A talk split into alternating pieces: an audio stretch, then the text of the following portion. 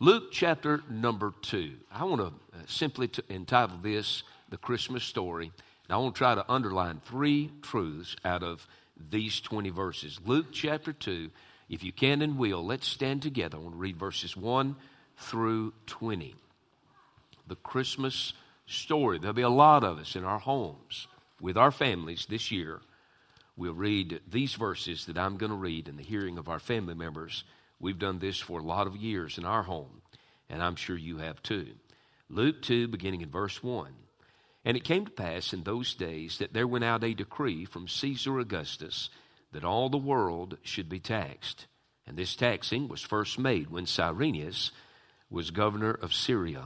And all went to be taxed, every one into his own city. And Joseph also went up from Galilee, out of the city of Nazareth, into Judea, unto the city of David, which is called Bethlehem, because he was of the house and lineage of David, to be taxed with Mary, his espoused wife, being great with child. And so it was that while they were there, the days were accomplished that she should be delivered. And she brought forth her firstborn son, and wrapped him in swaddling clothes, and laid him in a manger, because there was no room for them in the inn. And there were in the same country shepherds abiding in the field, keeping watch over their flock by night.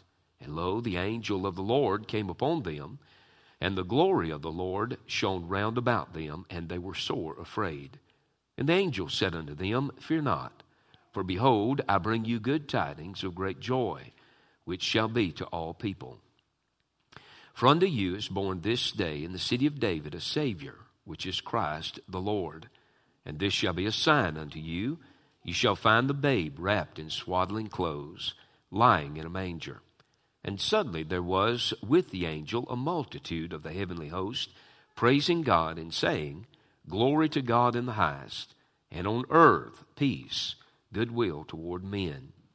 And it came to pass, as the angels were gone away from them into heaven, the shepherds said one to another, Let us, let us now go even unto Bethlehem, and see this thing which is come to pass, which the Lord hath made known unto us. And they came with haste and found Mary and Joseph and the babe lying in a manger. And when they had seen it, they made known abroad the saying which was told them concerning this child. And all they that heard it wondered at those things which were told them by the shepherds. But Mary kept all these things and pondered them in her heart. And the shepherds returned, glorifying and praising God for all the things that they had heard and seen as it was told unto them. The Christmas story, Brother Chris Sure would you pray for us, please, brother? Amen. The Christmas story. I want to speak under three headings if God be our helper. I'm interested in the providence of God concerning the Christmas story. I'm interested in the prophecies fulfilled concerning this Christmas story, and then the person of God in the Christmas story. Regarding the providence of God, I'm uh, easy to find where God's providence is seen in the traveling of Joseph and Mary. It's no accident they wind up where they wind up for the birth of Christ. And the prophecies fulfilled, I'm interested in the testimony of Scripture. In the promises of God, we find that they are yea and amen. They are true. All the prophecies of God.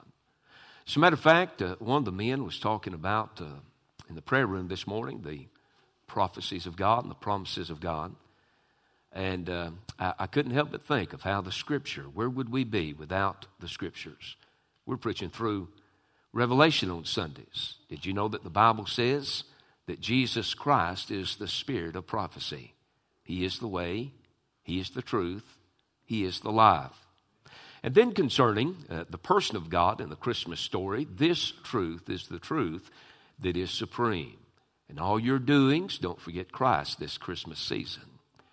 In all your giving, don't forget the great gift that was given by Him.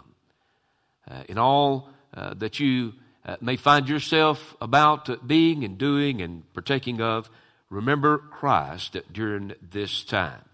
The challenge of us preachers when we come to this time of the year is settling in on a text that uh, will kind of encompass the whole of the Christmas story, right? As a matter of fact, it'd be easy to preach on the characters that are found here in uh, verses 1 through 20. Of course, there's Joseph. We won't take any time with him, but you think of how submissive he had to be in order to play his part in this role, to play his part in the Christmas story. You think about Mary and all that she had to do. She has the heart of a servant. When you consider uh, the shepherds, you think about how that they were lowly servants of the Lord, how that they too find their place in this story. Did you know that uh, shepherds were so lowly and so despised that they were not even allowed to offer a bit of testimony in a court of law? They were just considered to be peasant people. And yet, here it is, these peasant people that the Lord reveals himself to. Isn't it amazing how that he came to the poor and he came to the lowly in order to lift us up? He, in his highness, he, in his kenosis, he emptied himself and became low that we might be raised to the heights of heaven. And we praise his name for it. They were lowly people, they were busy people. The Lord uses busy people. They were obedient people. Verse number 8 says, And there were in the same country shepherds abiding in the field, keeping watch over their flock by night. And then they're the first gospel preachers of the New Testament. You look with me beginning in verse number 15. The Bible says, And it came to pass, as the angels were gone away from them uh, into heaven, the shepherds said one to another, Let us now uh, go even unto Bethlehem, and see this thing which is come to pass, which the Lord hath made known unto us. And they came with haste and found Mary and Joseph and the babe lying in a manger. And when they had seen it, they made known abroad the saying which was told them concerning this child. And all they that were uh, and all they that heard it wondered at those things which were told them by the shepherds. Then verse number 20 says, And the shepherds returned, glorifying and praising God for all the things that they had heard and seen as it was told unto them. And then, of course, there's the angels. You had the announcement of the lone angel. You remember, it's just one angel uh, that uh, makes an announcement to the shepherds in verses 8 through 12. Uh, just, just one angel. But then you skip on down to verses 13 and 14. If you want to look at this with us, we'll read these two verses. There's not just the announcement of the angels, but the anthem of the angels. Verses 13 and 14. And suddenly there was with the angel a multitude of the heavenly host, praising God and saying, Glory to God in the highest, and on earth peace, goodwill toward men. There's this thing, sometimes a preacher thinks he's found some new truth. And will say, well, now we talk about the angels singing, that and then we'll go on to say there's no evidence of angels singing in Scripture. I think that's pretty good evidence right there. If they're not singing, they're sure enough praising the Lord, aren't they? And when you get to heaven, you're going to find the angels of God and the redeemed of God will in harmony praise the Lord. And the Lord gave to us when Jesus came into this world. I want you to consider with me, let's go back and read some of these verses. In verses 1 through 7, I want you to consider with me the providence of God in the Christmas story. Verses 1 through 7. And what you'll find in verses 1, 2, and 3 are what we would consider to be general movements. Seems like just the law of the land is operating. Just some simple things in life are taking place and transpiring. Uh, but then there are also particular movements, particular movements of God. And in this, this is how God operates in the realm of His providence. God takes the ordinary and brings about extraordinary. And then God takes the particular and brings it, brings things down, boils them down to precision to bring about, uh, uh, to bring about His desire, His will. Verses 1 through 7, Luke chapter 2. And it came to pass in those days that there went out a decree from Caesar Augustus that all the world should be taxed. And this taxing was first made when Cyrenius was governor of Syria. And all went to be taxed, every one into his own city. Now, there are the general movements that's taking place here. Verses 4 and following. The Bible says, And Joseph also went up from Galilee, out of the city of Nazareth, into Judea, unto the city of David, which is called Bethlehem, because he was of the house and lineage of David, to be taxed with Mary, his espoused wife, being great with child. And so it was that uh, while they were there, the days were accomplished that she should be delivered.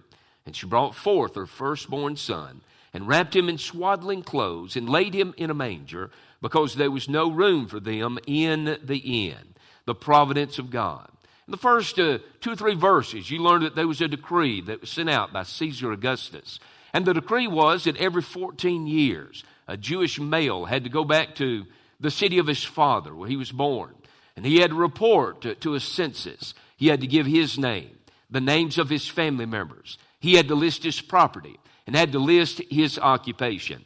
It would seem that Caesar Augustus, when you come to chapter number two, in the first few verses, it would seem to the natural eye that Caesar Augustus is in charge, yet God is in charge. A.T. Pierson said that history is his story. One of the past presidents of the United States of America, uh, President Garfield, said history is the unrolled scroll of prophecy. When you get to heaven, it will not be that man manipulated God, but it will be that we'll be able to look back over history, uh, look back over where God has brought us from and all that He's accomplished, and realize it was God had His thumb on man and not man having His thumb on God. I couldn't help but think of the difficulty of this journey uh, that was made. You remember in chapter number one, verse number 38, the Bible says something about Mary, where the Bible says, And Mary said, Behold the handmaid of the Lord.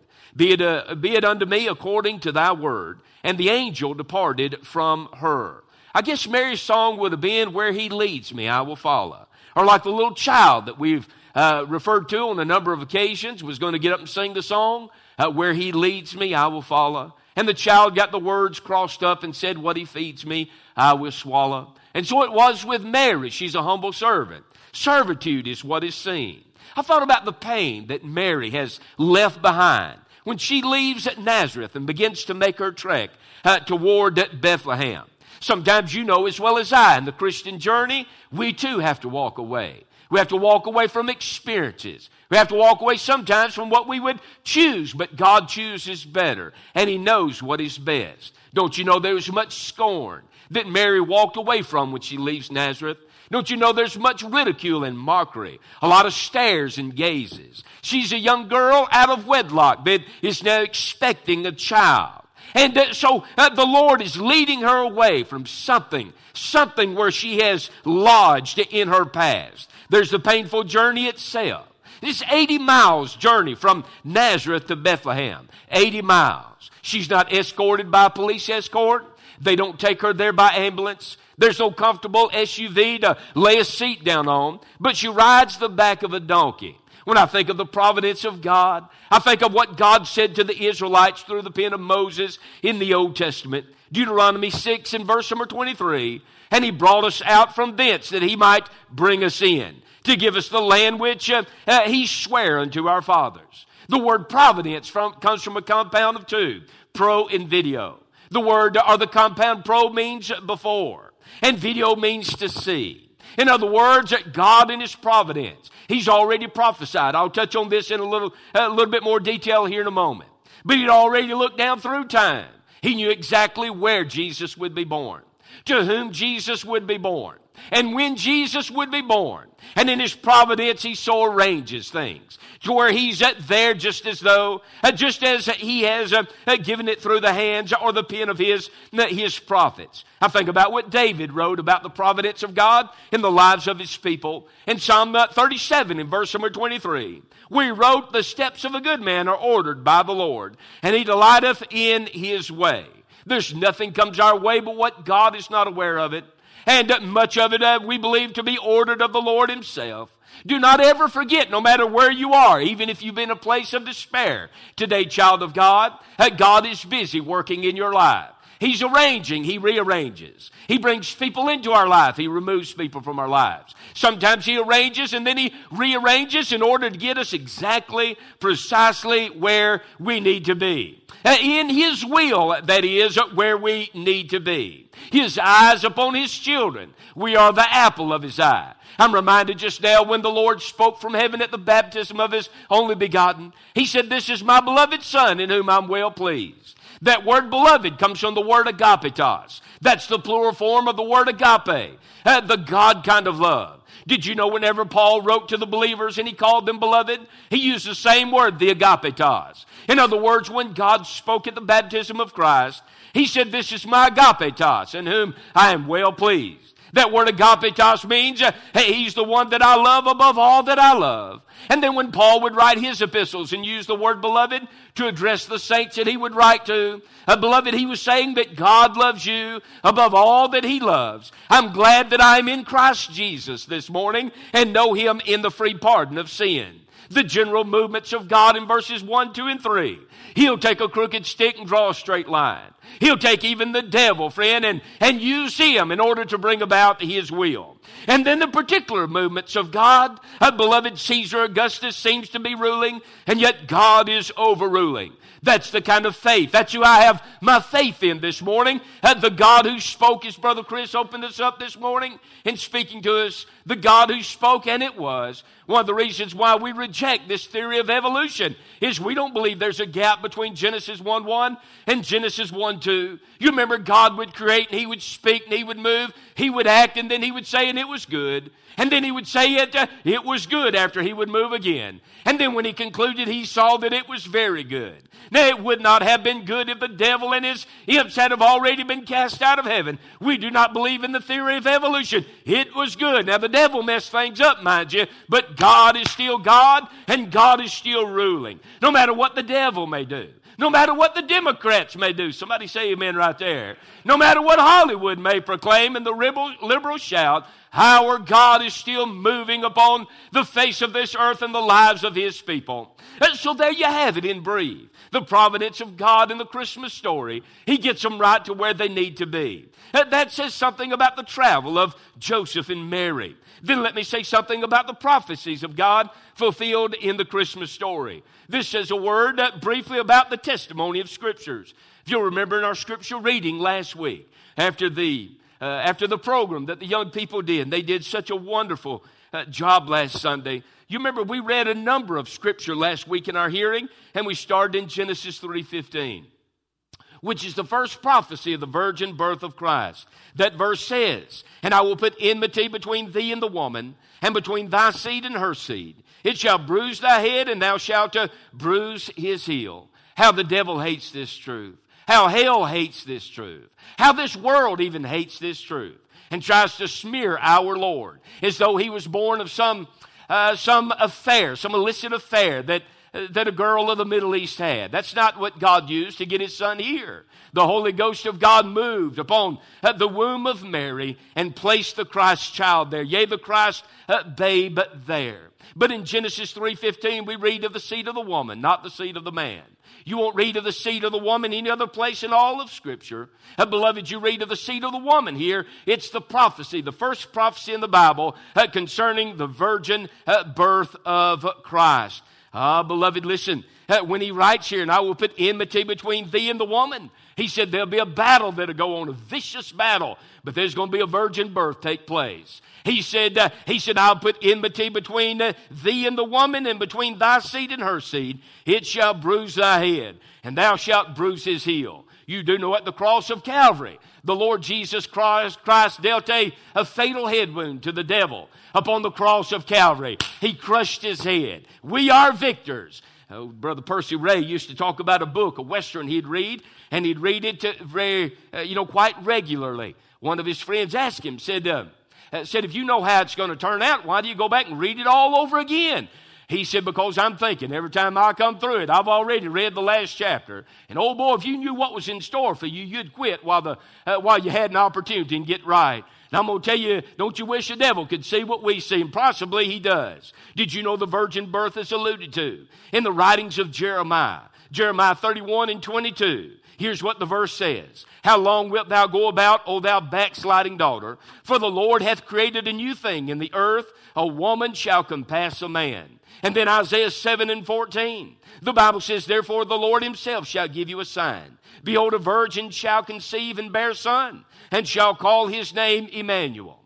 Now, as we said last Sunday, some have suggested that the word translated virgin, that's the word alma out of the Hebrew, that the word translated virgin, alma, that it actually should read young girl. And, uh, but sad to say, that wouldn't be a sign. Just to say that a young girl conceived, just to say that a young girl gave birth. Uh, but the sign is that God would short circuit uh, all of nature, all of natural happenings, and that a virgin would conceive, a, young girl that never been with a man, she would conceive and give birth to the darling Son of God. Micah 5 2 says, But thou, Bethlehem Ephrathah, uh, though thou be little among the thousands of Judah, yet out of thee shall he come forth unto me that is to be ruler in Israel, whose goings forth have been uh, from of old, from everlasting. Now, Isaiah wrote his prophecy about the virgin birth of Christ 700 years before, 700 years before his birth. So it is with Micah. Micah pinpointed the location 700 years before his birth. You'll notice with me in verse number four, after Micah, after we just give you that verse. Notice with me the place of prophecy, the place of fulfilled prophecy, verse four. And Joseph also went up from Galilee into the city of Nazareth, uh, into Judea, unto the city of David, which is called Bethlehem. There it is. Which is called Bethlehem, because he was of the house and lineage of David. Do you remember Brother Jay and Amanda? Do y'all remember we were in the Holy Land? Of course, there was that, uh, uh, that big Orthodox cathedral that was erected over there. But y'all remember the larger cave, the little cave we went in? And our tour guide said, in all likeliness, he could have been born right here. I'm telling you, in my mind, I'm in that cave right now. Isn't it amazing how his body started out in the cave as far as this world is concerned, and then it wound back up in a hewn out cave, in, uh, in, uh, uh in a tomb uh, in the side of a hill, the tomb of Joseph of Arimathea. Now, fulfilled prophecy. What was it prophesied about Christ? Well, in Genesis 3.15 and Hebrews 2.16, it was prophesied that he'd be a human, not an angel, and so it was. In Genesis chapter 12, 1 through 3, in Numbers 24 and verse number 17, he was to be a Jew and a Gentile, and not a Gentile, and he was. In Genesis 49, verse number 10, he was to be from the tribe of Judah, and he was. According to 2 Samuel 7, verses 1 to 17, he was to be a descendant of King David, and he was. Isaiah 7 and 14, he is to be born of a virgin, and he was. Micah 5 and verse number 2, he is to be birthed in Bethlehem, and he was. You'd almost think God wrote the Bible. The place of this fulfilled prophecy takes place in Bethlehem. Notice the place of further prophecy, verse number 7 and verse number 12. Verse number seven says, And she brought forth her firstborn son, and wrapped him in swaddling clothes, and laid him in a manger, because there was no room for them in the inn. Verse number 12, And this shall be a sign unto you. You shall find the babe wrapped in swaddling clothes, lying in a manger. A place of further prophecy. He's wrapped in swaddling clothes. Uh, somewhat of burial wrappings. You've heard me say this before. You've heard other preachers and your Sunday school teachers uh, deal with this before. He would have been wrapped somewhat mummy style. He's wrapped in his birth the same way he'll be wrapped in his burial. His crib points us to his cross. He has a special birth uh, and he carries a special burden.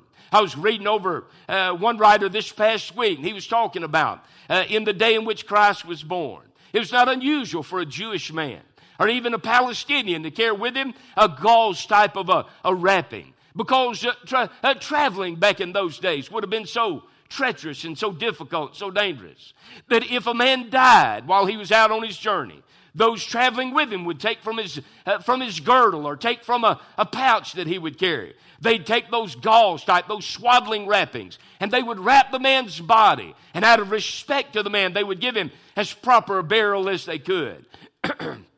With that in mind, it's very likely that Joseph had, uh, uh, number one, he had no place to, to take uh, Mary, nor uh, for Christ to be laid.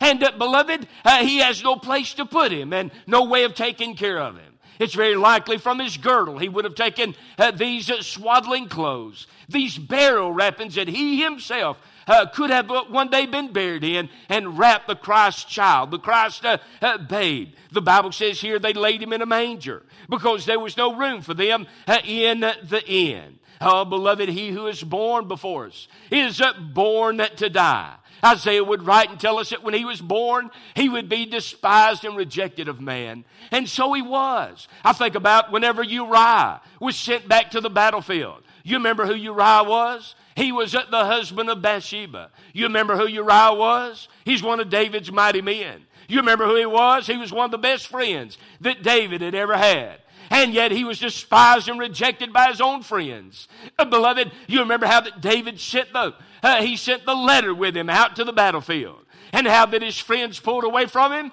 and he suffered and died all alone. Uriah did. Beloved, on a much greater scale, so it is with Christ. He suffered and he died all alone. And we get a picture of this, uh, even in his birth. The shadow of the cross was always upon him.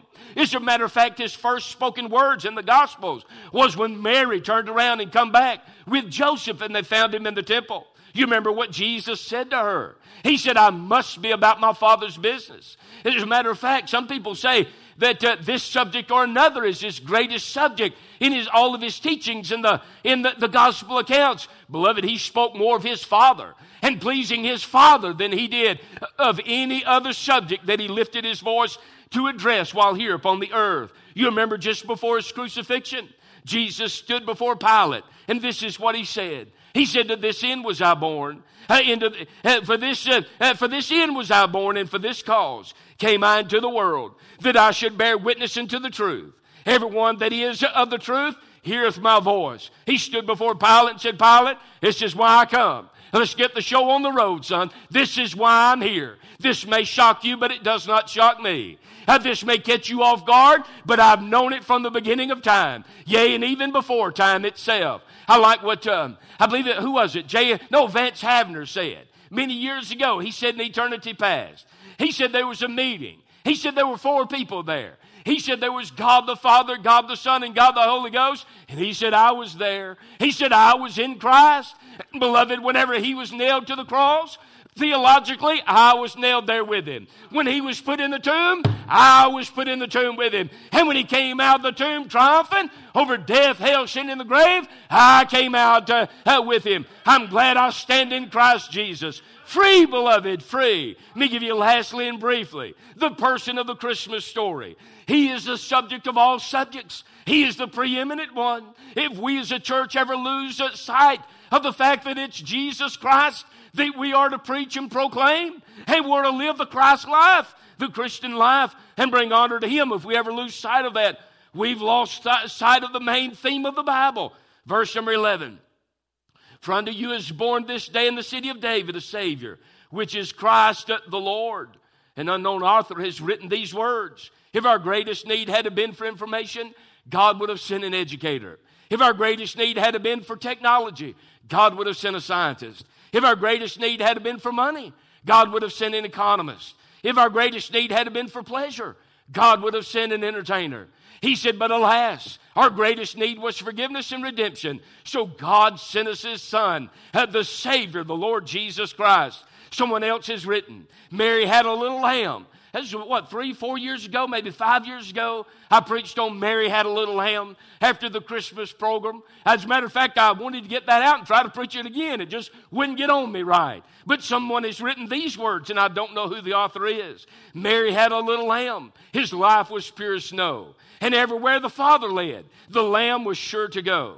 He followed him to Calvary one dark and dreadful day and there the lamb that Mary had washed all my sins away. I'm grateful for that. Did you know that He came for us, number one, collectively? The Bible says, For God so loved the world that He gave His only begotten Son, that whosoever believeth in Him should not perish, but have everlasting life. the greatest love is seen in that verse, for God. At the greatest degree, so loved. The greatest company, the world. At the greatest act, that he gave. The greatest gift, his only begotten Son. The greatest opportunity, that whosoever. The greatest simplicity, believeth.